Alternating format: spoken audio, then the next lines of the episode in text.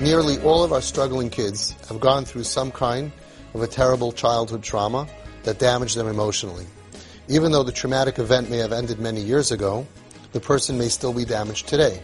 Since the trauma is not currently ongoing, this means that they are currently suffering now from something from the past. That's why it's called PTSD, post-traumatic stress disorder. PTSD is a current illness, even though the traumatic events ended long ago. As we learn more about PTSD, you will discover how many symptoms your struggling child may have, and then you will realize that this is the real illness that your dear child is suffering from. As we go through this, please raise your hand if you feel that this explains your struggling child or student for the teachers. I call this the 10 makas plagues of PTSD. Feeling unsafe, not being able to trust anyone or anything, deep anxiety and worry, feeling insecure and different than anyone else, everyone else, being numb to feelings of emotional feelings and spiritual connection, a deep sense of loneliness, constant regret, deep inner shame and disconnect from Hashem, broken self-esteem and self-loathing, hopelessness and helplessness. In order for any child to mature into becoming a healthy adult, they must go through their life with a subconscious internal feeling of, I am safe. As they're 4, 5, 8, 10, 12, everything that happens, they just internally need to feel, I'm safe. If you always think like at any moment that you're going to be shot at, and you're always going around with that fear that I'm not safe, you cannot mature properly. When something traumatic happens to a child, this basic core feeling of being safe can become damaged, and they may find themselves constantly having an uneasy feeling brewing inside of them. This can cause them to become clingy, sad, fearful, and restless. They can't describe what it is inside of them that's bothering them, but it's because the shirish, the, the fundamental problem that they have is they don't feel safe. They don't feel that they can trust that everything is okay and everything will be okay, and then they begin to have a deep sense of worry. A lot of our kids, they have worry, like they're uh, 100 years old and the whole the whole world is on top of them. Growing up, I'm talking about. They have this worry. Once in this state, they can find themselves dealing with a myriad of unwanted, negative, depressing, and frightening thoughts and emotions that can leave them feeling like they are constantly struggling to maintain control, hold on, stay safe, stay sane, and try just to be like everyone else. Just be normal. While a child's normal life is meant to be very simple, a traumatized child's life is extremely complicated. As their mind becomes flooded with unwanted thoughts and emotions, constantly challenging the basic stability of life, such as, am I safe? Am I a normal person? Is this life a safe place for me? Do my parents understand what I'm going through? Am I like everyone else? Can I trust anyone? These thoughts and feelings can overwhelm your child's young brain. Let me describe to you what might what they might feel like if they could express themselves. And just think about it if this applies to you. This is what they would say. I can't describe what I'm feeling. It's just so weird. Am I weird? I don't think so, but how come I feel so different? Everyone else seems to be enjoying life. Why can't I? As normal home life and school life swirls around me, I feel lost. I feel like an outsider. I feel like an alien put into the room. I look like everyone else, but I'm not like them. How come no one notices how I feel and what I'm going through? Am I invisible? Or maybe I just don't matter to them. Everyone around me seems to not even notice all of my deep issues. I have no one to share them with because I can't even put them into words. Even when I try to express that something is bothering me and I'm not feeling well, they don't believe me. They think I'm just a complainer. They think I'm a hypochondriac. They think I'm a manipulator, just trying to get out of going to school, going to whatever I'm supposed to go to. They think I'm lazy. Am I? I guess that's what I must be. Am I making all of this stuff up? Am I crazy? I thought my stomach really hurts, but nobody believes me. I told them I can't fall asleep, but their advice is just try harder. And then they say, well, of course you can't fall asleep if you keep coming out of bed all the time. And when I cry to Hashem to please help me fall asleep, and I still can't, I come out of my room and they tell me, you're fighting it. You don't want to really fall asleep. I already said Shema three extra times, but Hashem, Hashem still doesn't allow me to fall asleep. Why doesn't Hashem listen to my prayers? Does He care about me? I guess He doesn't because I'm so bad. I really don't feel well, but since I have no fever and no broken bones that can show up on an x-ray, no one un- understands me, believes me, or is able to help me. I may get a half-hearted hug or a shrug or even criticism like, why can't you just do what you're supposed to do? Why do you always need to be different? What's your problem now? Can't you just do what you're supposed to do? But regardless of the reaction that I get, I'm just sent right back to bed, back to class, back to camp, back to recess, back to davening, back to wherever I was supposed to be if I was a normal, healthy kid and nothing was wrong with me. But I don't feel like a normal, healthy kid, and something is definitely wrong with me. This makes me feel even more worried, hopeless, and like I'm very different than everyone else around me. I feel like there's just something deeply wrong with me. I don't feel comfortable in my own skin. I'm always worried. I feel numb somewhere deep inside of me, yet I don't have the words to explain it to anyone, which leaves me feeling so incredibly lonely. I may be in a room full of people, or in yeshiva or in camp with hundreds of kids. Yet I constantly find myself feeling all alone in this world. I feel like I'm trying to survive this thing called life, which everyone else seems to think is not only easy, but even enjoyable. And yet my deep sense of sadness and hopelessness makes my every breath feel labored. Can you relate to that? This is the way our kids feel. Even though he's trying so hard to keep himself going and to keep it together, he may lash out or say or do something to cause hurt and distress to others. Other times he'll act out and do something that goes against his own core belief system, his own midos, his gitzkeit, his goodness, or his own religious beliefs. And of course, he does not mean to do it and is immediately filled with regret afterwards. Yet he can't seem to control himself, and his life becomes full of deep regret as he constantly fails. He will find himself thinking over and over what he could have done differently, what he should have done differently, which leads to a state of hopelessness and misery. He will worry and fret about things and imagine all sorts of things going wrong. And even when things are finally going right, he may find himself worrying about them just in case. What if? And then there is the deep sense of shame. Victims of childhood trauma feel deep shame. They may be plagued by this for many years without even identifying it as shame. They may feel shame because they blame themselves for the abuse, abuse like they think he wouldn't have punished me if I would have behaved better, it's my fault. Or because they feel such humiliation at having been abused. I feel like such, such a wimp for not defending myself. While those who were sexually abused tend to suffer the most shame, those who suffered from physical, verbal, or emotional abuse blame themselves as well.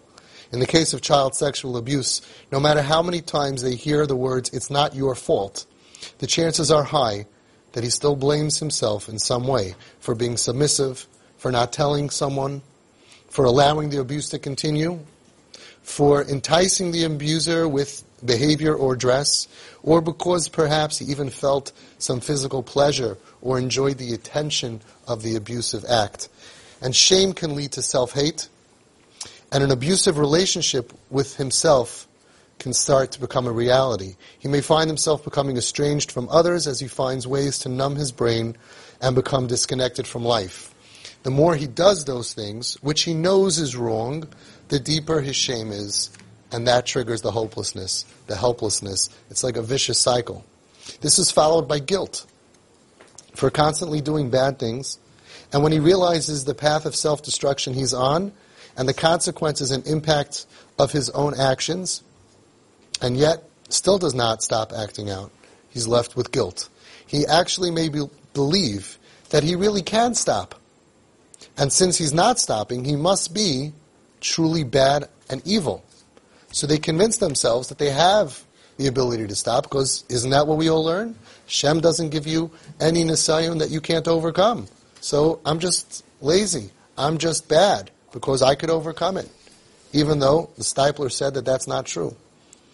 The Steipler said, and Rabbi Yisrael Reisman said in a speech, that we're ruining our kids by telling them this. Because even the Reb Tzadok and other Sfarim say, sometimes a person is thrown into an assignment that he cannot overcome, because Hashem wants him to go down into the depths of whatever, for whatever reason. How could we think that you can face any Nisayon None of us are today like the Gadol Hador. Don't. What's stopping you? You can't. Someone gets hit by a truck, by a car, and he's in a wheelchair. You're going to tell him, any challenge you have, you can overcome. Start walking. There are emotional breakdowns. A person who's depressed is a chayla nefesh. A person who has emotional breakdowns, who's abused, who is traumatized, cannot function normally. And it's a crime and cruel that we don't raise our kids to understand that because we think that they're going to abuse us and manipulate it and use it as an excuse. And meanwhile, our kids who are hurting are hurting so bad. And they think, I really could do better. So why do I keep on acting out this way? Must be I'm bad. Must be I'm evil. And they use this against themselves. And then with the deep sense that he is bad, he may feel that he doesn't deserve anything. He doesn't deserve pleasure. He doesn't deserve fun, not trust, not friendship, not enjoyment, not life, and certainly, certainly not your love. He thinks, oh, if you knew the real me, you would hate me. Then he will come to believe that he certainly doesn't deserve to receive love and mercy from Hashem. After all, he believes that he is truly an evil sinner. He has no self-control, he has terrible midos, and he's constantly sinning against Hashem. This path may lead him to conclude that he doesn't believe in God and that life has no meaning. Also, very sad to understand that our kids who went through child abuse, any kind of abuse that was traumatic and ongoing, they daven to Hashem. They kiss the mezuzah. They say, Hashem, please help me that this person should stop hurting me, or that I should remember. A lot of kids study, and they don't do well on tests, and they daven to Hashem. Kids have learning disabilities that are nobody even knows about. And they keep on davening to Hashem, help me, I should learn, help me, help me, help me. They daven more than Va'eschanon. Many kids daven more than Va'eschanon that Moshe Rabbeinu davened. Some of them daven for years. And then it comes to a point where they feel, nobody's listening to me. And Hashem sent me to be abused. Hashem sent me to be molested. Hashem did this. And we, we constantly tell them everything is from Hashem, which is true. And they can't process this. Why should I serve a God that sent someone to ruin my life when I was a little innocent kid? How many tefillahs that they have? It's very hard for us to understand this and to hear this, but if you are listening to their pain, they cry out and they say, Why didn't he listen to me? What did I ask for? Ich gewollt? I daven to Hashem to help me daven better, to help me learn better, to protect me. I wanted to be an Erlich and Hashem didn't answer me. And I know this is a fact, speaking to hundreds of these kids. They davened. It didn't just one day they wake up, I'm an atheist. They come to a conclusion there cannot be a God, because if there is, then he's, I can't understand how he could hurt me so bad. And that causes them to feel so alone in this world, because if there's no God, then life has no meaning, there's no afterlife, there's no purpose. Where are we going? What's it all for? What is the purpose of all of this? Sadness and depression slowly creep up on him till he just doesn't have the energy to care about anything or anyone anymore. Life just stinks, and he feels powerless to do anything about it. He just can't shake off a feeling of doom and gloom no matter how he tries. A deep sadness fills him. He may be hit badly with insomnia and nightmares. Our traumatized kids do not sleep well. We learned that here over and over again when parents ended up somehow on vacation or something being in the same room as their kids and they're listening to their kids sleep. What is the one thing that all teenagers and young adults have in common? They sleep. Anybody remember life in yeshiva? A bagel, cream cheese, right? 12 hours, no, not a problem. Friday night sleep. Teenagers shouldn't be able to sleep. Our kids krechts like, like, like old men and women in pain. Ay, ay. This is a fact. This is a reality. They cry out in pain a whole night. If you have, if you could put a monitor in your kid's room and don't get caught, you'll hear it. Our kids don't sleep. So of course they're scared to go to sleep. We look forward to go to sleep. Sleeping is zis. Ah, they are scared because at night the demons come out, the thoughts, the nightmares. A kid told me that he's he's his neighbors constantly knocking on his door in the middle of the night. Are you okay? Are you okay? Because they hear him shrieking. He's reliving terrible traumatic events. Terrible. His life was ruined, and he re- comes out. So he, of course, he tries to stay up as long as he can. And then, because they stay up as long as they can, they finally plots, because then you fall into a deep sleep, at least for a few hours. And in their sleep, oy, their krechts. And then concentration problems develop from poor sleep quality. His mind working overtime all the time. Our kids don't suffer from being dumb. They're thinking all the time, constantly thinking, thinking. How many kids said, I need something to stop my brain? Something needs to stop. My brain doesn't stop working, right? Triggers of the trauma. They become easily distracted. They become unable to focus properly. They're zoning out of life. They have distractibility and high anxiety levels. Memory problems can exist to the point where everything is just one big fog. We had a 15 year old girl who grew up frum till a few months before she was from. She asked her father, What comes first for Rosh Hashana Yom Kippur? They don't remember? How could you not remember? It's like a big fog. Because if you have migraines for 10 years and you go to school and you can't get rid of those migraines, you're not going to remember anything. Everything is just a big fog. You remember uh, a, a little bit that you need to to pass your test, and you're not feeling, you're not living. This is what PTSD does to our kids. Recall problems can carry over to not remembering important dates where things are left, and we think, oh, you're walking around like a chicken without a head. Yeah? And this is as they're growing up, even before we know what's wrong with them. When someone has PTSD, trust can be hard to maintain or reestablish. He may feel edgy and find it hard to relax and may find it difficult to communicate, both verbally and non-verbally. There are so many negative thoughts spinning around in his head, it's not unusual to have low self-esteem and feel worthless at times. In addition, when we, uh, when we adults get frustrated at him about something, he feels that this thing that's bothering you is so insignificant compared to what I'm really going through. I'm worried about life and death. I'm worried about future, and you're worried about whatever that thing is.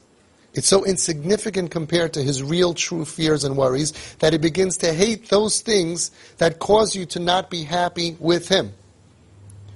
You're not happy with me because you're hassling me over this.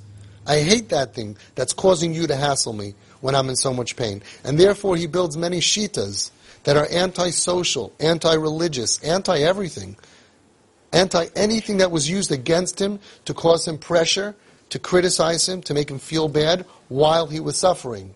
It's like somebody has a bum knee, and you don't know that they have a bum knee, and you keep on telling them, come, let's walk, we have to go on the treadmill, we have to go to the gym. They will hate that. It will become a trigger and all of this is happening without you even knowing what's wrong with your kid. Hopelessness comes along when it seems like nothing else is ever going to make him feel better. He's trying to get better. He's trying to work on himself. They're trying to get their life together. They tried so many things without you even knowing it. You only see when they fail. But you know how many things they did until that point, motivating themselves? Let me try again. Next week's going to be better so many times that they fail and they feel like I'm running out of options. Helplessness occurs when he feels completely terrified, overwhelmed, overpowered, or outnumbered by the enormity of the situation in which he finds himself in. He believes that he has no future, he has no way out of this problem, and he will never, ever lead a normal, healthy life. Your dear child may have some or all of these unwanted, dark, and confusing thoughts and emotions swirling around in his head all the time. And he may feel like he's drowning underwater and gasping for air to survive. And yet, perhaps the most frustrating and painful thing is the fact that while he's going through all of this, nobody around him understands what he's going through at all. This can go on for years, where they feel like they're dying inside, they're struggling, and everyone's busy with their own life, and everybody just sees, come on, why can't you get ready? Come on, why can't you go to school? Why don't you remember? And they don't even understand what he's going through. And that causes them to lose hope in us, to lose hope in society and in the world, and to continue feeling more and more different than everybody else. In fact, all they really see is that we look at them as lazy, selfish, not thinking, not sharp, not smart, not caring, not helpful, which the saddest part is the exact opposite of who they really are. These are really thinking, caring, helpful, wonderful, sweet souls that would do anything to make you happy. And by the time they're struggling for a couple of years with what we're going through, our conclusion is the exact opposite of everything that they really are. When they know how you feel about them, it is the most frustratingly painful thing in the world, and it makes them want to die. Psychological trauma can leave your child struggling with upsetting emotions, memories, and anxiety that just won't go away. It can also leave him feeling numb, disconnected, and unable to trust anyone. When normal bad things happen, it can take a while to get over the pain and feel safe again. Normal bad things that any normal person gets over, for them it could be a major problem because they're already dealing with so much. It's interesting because all the kids on the street trust each other. And they all say, don't trust any adult. Why? Because they understand each other. They've all been judged wrongfully by all the adults in their life. So they feel those people out there, right, with all their success and their cars and their homes and everything, they don't understand us, they don't trust us, they don't like us, and they don't have our best interest. Why? Because when I was seven, eight, nine, ten, all those years, and I said I don't want to go to school, mommy said, you have to go to school. When I said, I don't want to go to camp, Daddy said, you got to go to camp. I don't want to go on the bus. He said, you have to go on the bus. And Rabbi said, this is not because you're bad. It's a trap from Hashem. You thought he's a regular kid. Regular kids, you say, come on, you'll be fine. You push them to go. Ask every mother. Your kid doesn't want to go to school. You either carry them on, throw them on the bus, right? Or you bribe them, or you give them a lolly, you get that kid on the bus. Otherwise, you're out of business. Every day, you'll have eight kids at home not going by bus. After the kid's on the bus, you go home, you have a coffee. I did well. My job is done.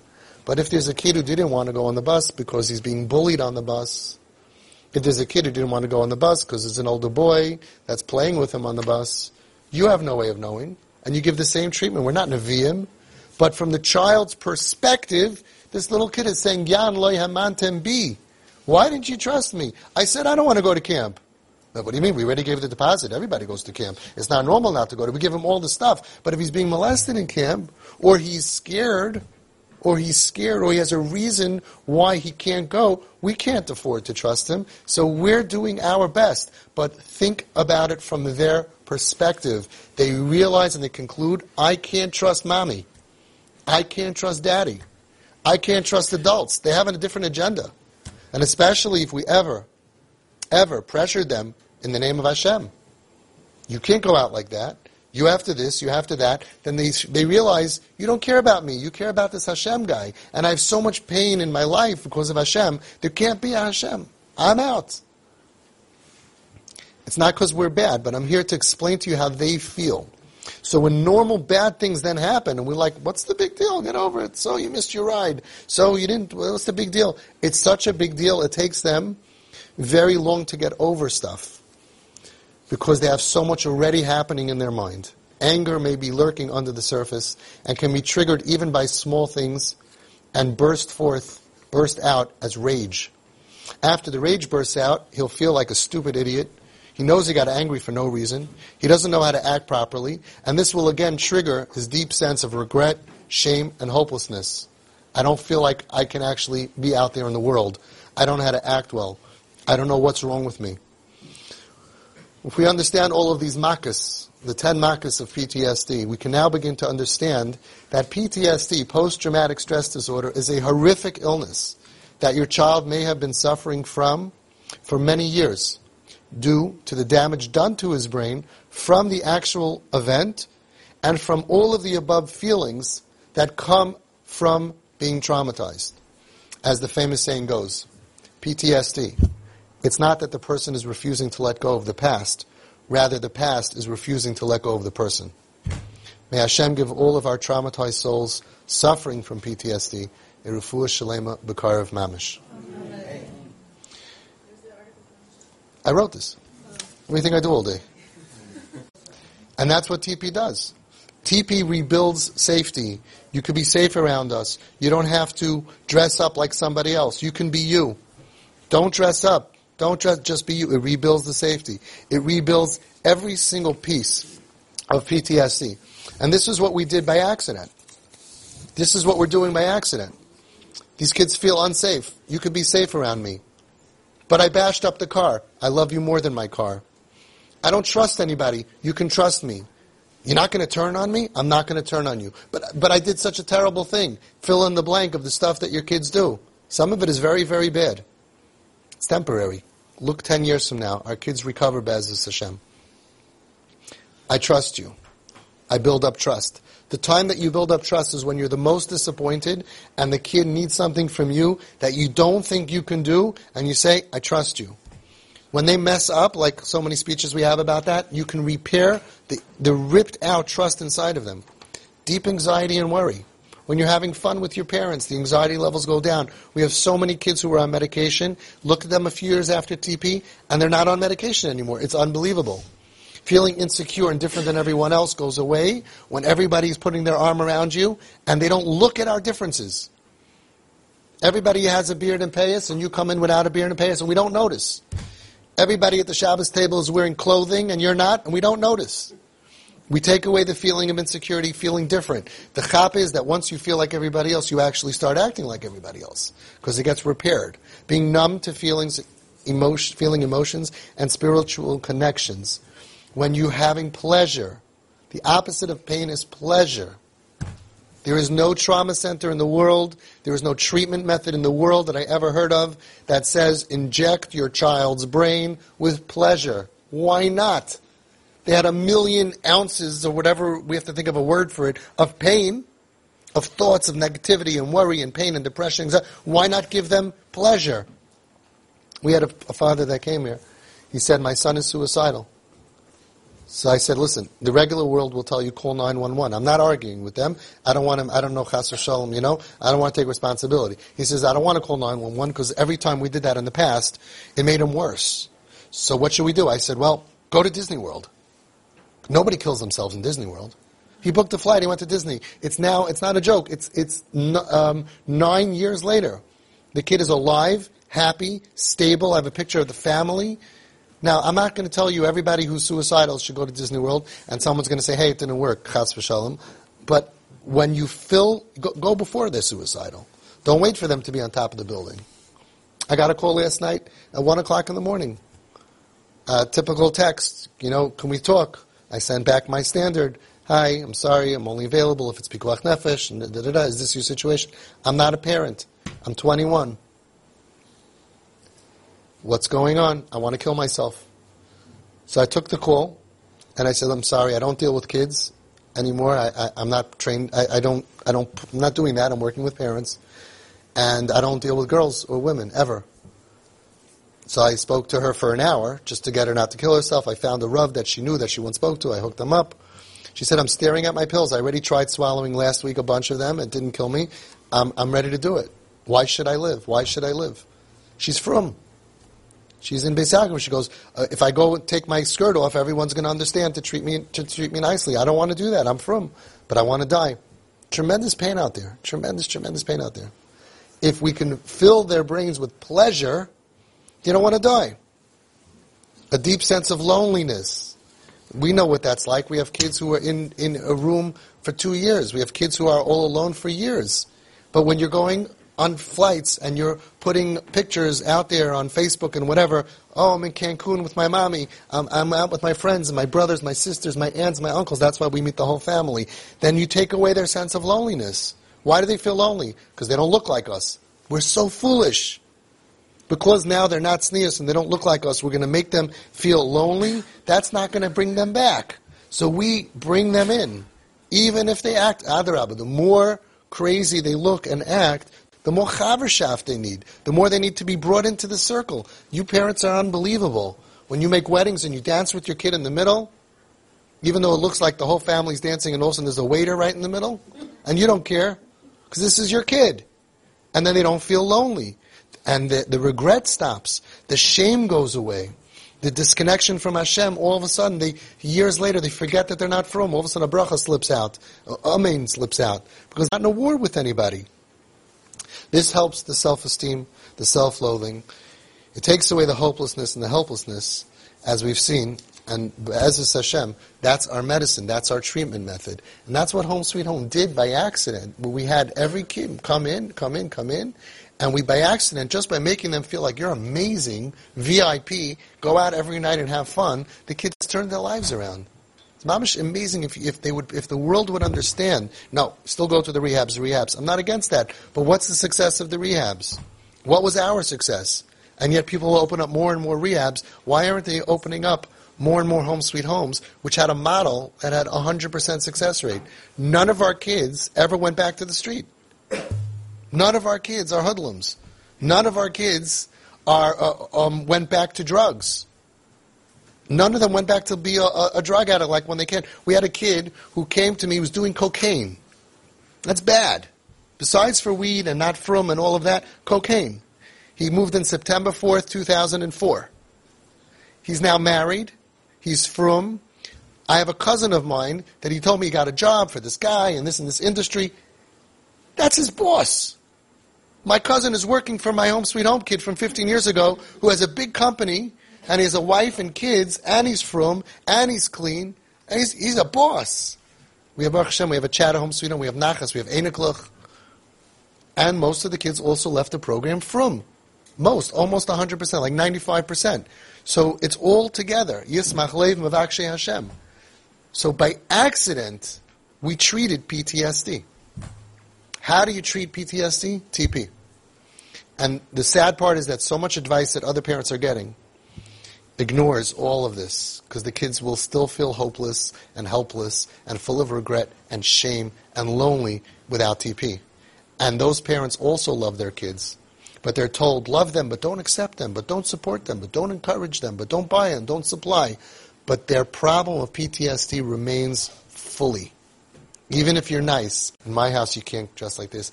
It's like they got hit by a car, but in my house we don't go with a wheelchair. You understand, for the other kids, I don't want them to all end up in wheelchairs. So please, for the sake, Bobby's coming, she's going to have a heart attack if she sees the way you dress. So please, you know, you understand, you understand. The way that they're acting, their lack of tznius and normalcy, is because of their machla. You don't heal the machla by controlling the behavior. And that's the mistake of the world. They think that they're bad and you have to control them. Heal them. Heal them with your closeness, with your NKN, your nafshik shur benafshe, with your fun, plugging their life with tremendous fun. They want you. They want to have fun. First step is to get the relationship so they'll go with you, and the second step is as much fun as you could possibly do, without advice, without criticism, without anything. Just nurture the piece of them that's broken, the PTSD. Hashem should help all of your kids should have a refuah shalema. We should have a tremendous amount of Yiddish and from all of them. This is Avi Fishoff from Twisted Parenting. To be added to my broadcast, please send a WhatsApp request to 718-902-6666.